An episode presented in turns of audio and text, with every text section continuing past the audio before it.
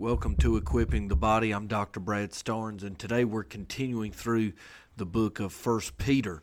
And we're going to begin our reading in First Peter chapter 1, verses 3 through 5.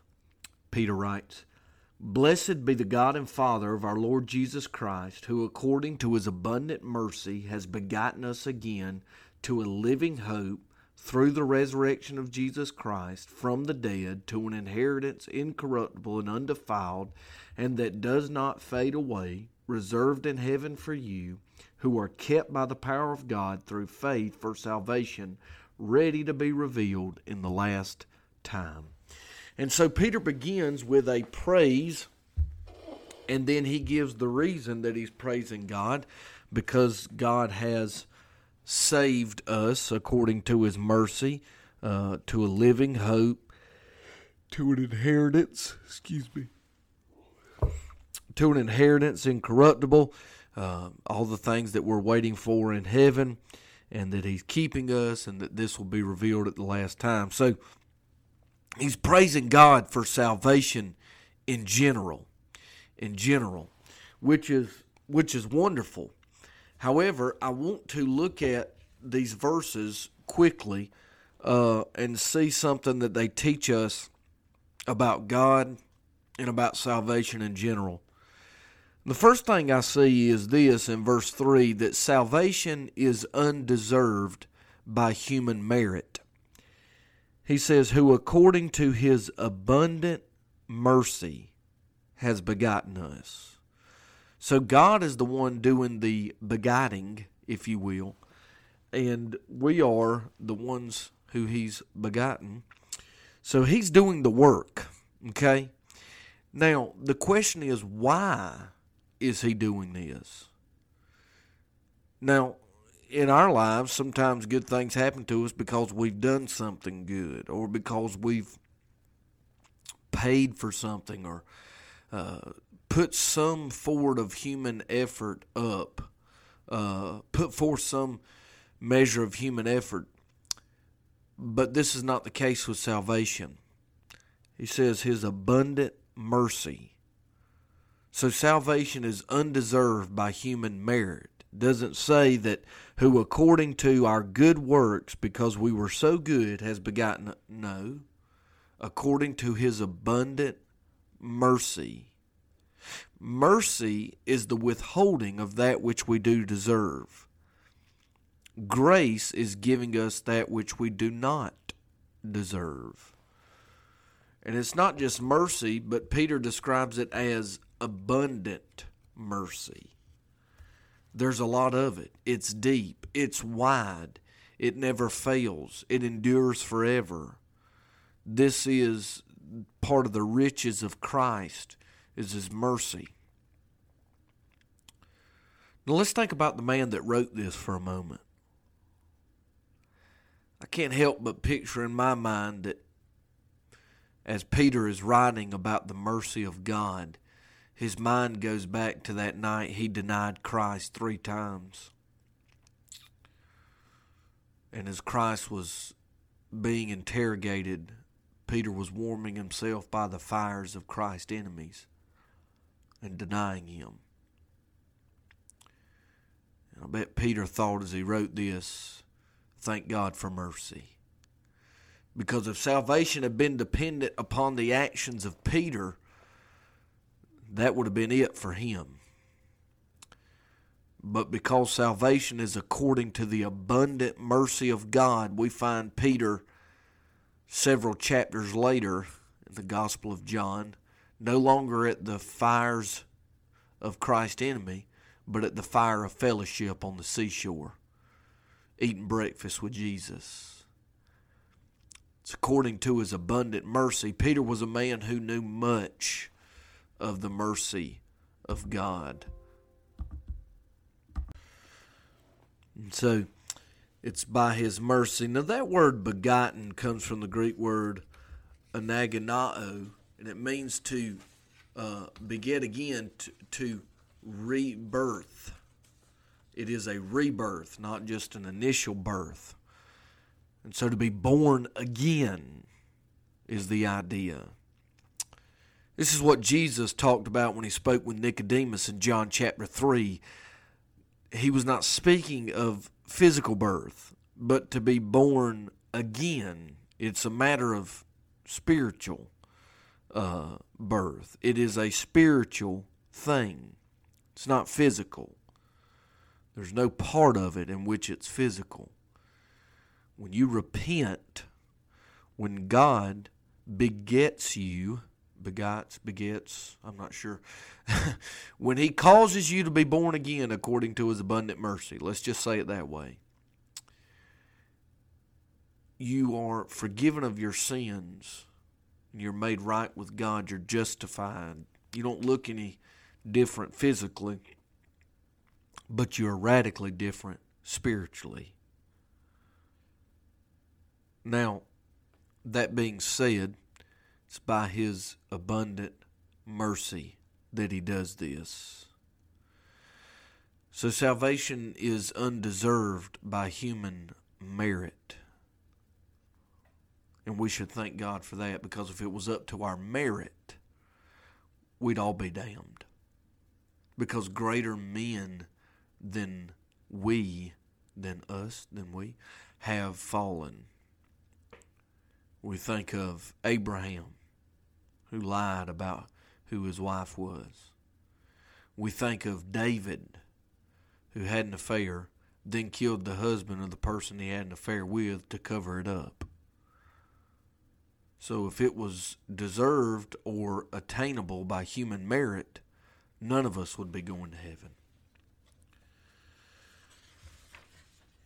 Not only is it undeserved, we don't deserve it because we're sinners, but salvation is unachievable by human means. It's unachievable by human means. He says, begotten us again to a living hope through the resurrection of Jesus Christ from the dead. It's through Jesus Christ, not through our works, and it's through His resurrection. Salvation is unachievable by human means. It had to be accomplished by God Himself. Okay? God is responsible for salvation. Now, when we speak of the resurrection, uh, you, you might think, well, you're kind of saying the same thing twice. Not at all. The resurrection is the key to salvation. Without the resurrection, there is no salvation. Okay. That's why Paul says in Romans 10 9 that if you confess with your mouth the Lord Jesus and believe in your heart that God has raised him from the dead, you will be saved. Now, who raised Jesus from the dead? God, the Father, raised God the Son from the dead. And so it's unachievable by human means. It was only achievable by divine intervention. In other words, let me say it another way. Had Jesus never died on the cross, had God never intervened in the world, then there would be no hope. The, it, it, there would never have been a way, never will be a way, nor has there ever been a way by which mankind could achieve salvation by his own means, nor his own merit it, that's unachievable. There had to be blood. It had to be the blood of an innocent, perfect sacrifice, Jesus, and it had to be an act of divine intervention. No wonder Jonah said, Salvation is of the Lord. It's unachievable. There's, there's nothing we can do to save ourselves. This flies in the face of a lot of heresy that's being taught by false teachers and false preachers. Um, I have a quote here from a United States Senator, the so called Reverend Raphael Warnock. I don't see how anybody consider themselves a reverend when they believe in child sacrifice. But he says the meaning of Easter is more transcendent than the resurrection of Jesus Christ. Hmm, false. Whether you are a Christian or not, through a commitment to helping others, we are able to save ourselves. What kind of garbage heresy from the pit of hell is this? Now, obviously we we know the man I don't think ever darkened the doors of a legitimate seminary in his life, but apart from that, uh, he's a charlatan, uh, a shyster. I mean, he, he's a joke and a very evil man. Um, but he says, I, I mean, what an idiotic statement. I mean, I, I just can't even wrap my mind around how somebody could say something so stupid uh, that we're able to save ourselves because of the resurrection. The whole point of the resurrection is that we cannot save ourselves. And yet, we see this. And so you need to understand that salvation is unachievable by human means and as I said earlier, it's undeserved by human merit. Salvation is of the Lord. Now let's keep reading what Peter says.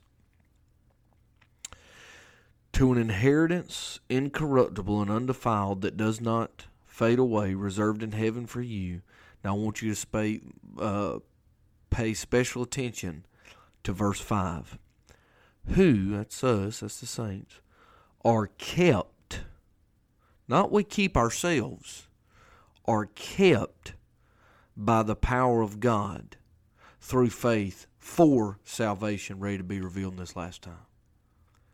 So, salvation is undeserved by human merit, it's unachievable by human means, and lastly, it's unsustainable by human might. Salvation is unsustainable by human might.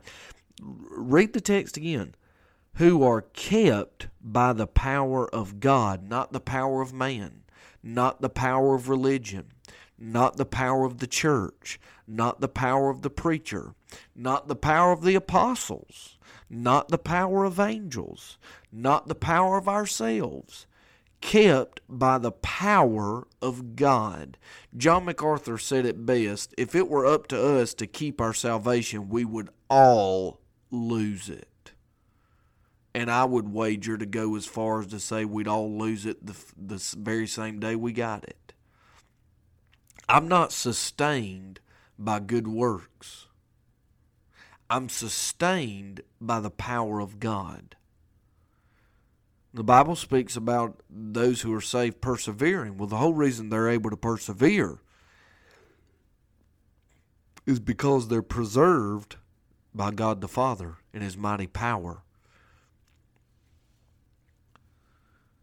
You cannot, you cannot lose your salvation because it's not yours in the first place. We are kept by the power of God. By the power of God in the hand of God. Where do you see that? Well, John 10 28. And I give them eternal life, and they shall never perish, neither shall anyone snatch them out of my hand. My Father who has given them to me is greater than all, and no one is able to snatch them out of my Father's hand. I and my Father are one. That's John chapter 10, verses 28 through 30. So you are kept in the hand of God by the power of God, and the Father and Christ are one. Therefore, your salvation is sustained by God and not by yourself. And you better be thankful for that. Because how many things in our life do we start and we finish? Not very many.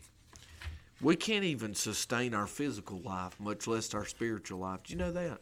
I mean, you, you can go to the doctor, you can eat vitamins, but eventually every one of us is going to die. So if we can't sustain our own physical lives, how in the world do we expect to sustain our spiritual lives? Salvation is unsustainable by human might. You are kept, if you are saved, you are kept saved by the power of God. It's the power of God. So, in conclusion, and we're going to go back and look at uh, verses 3 through 12 and see the big picture, but I just wanted to draw these thoughts from these first two or three verses.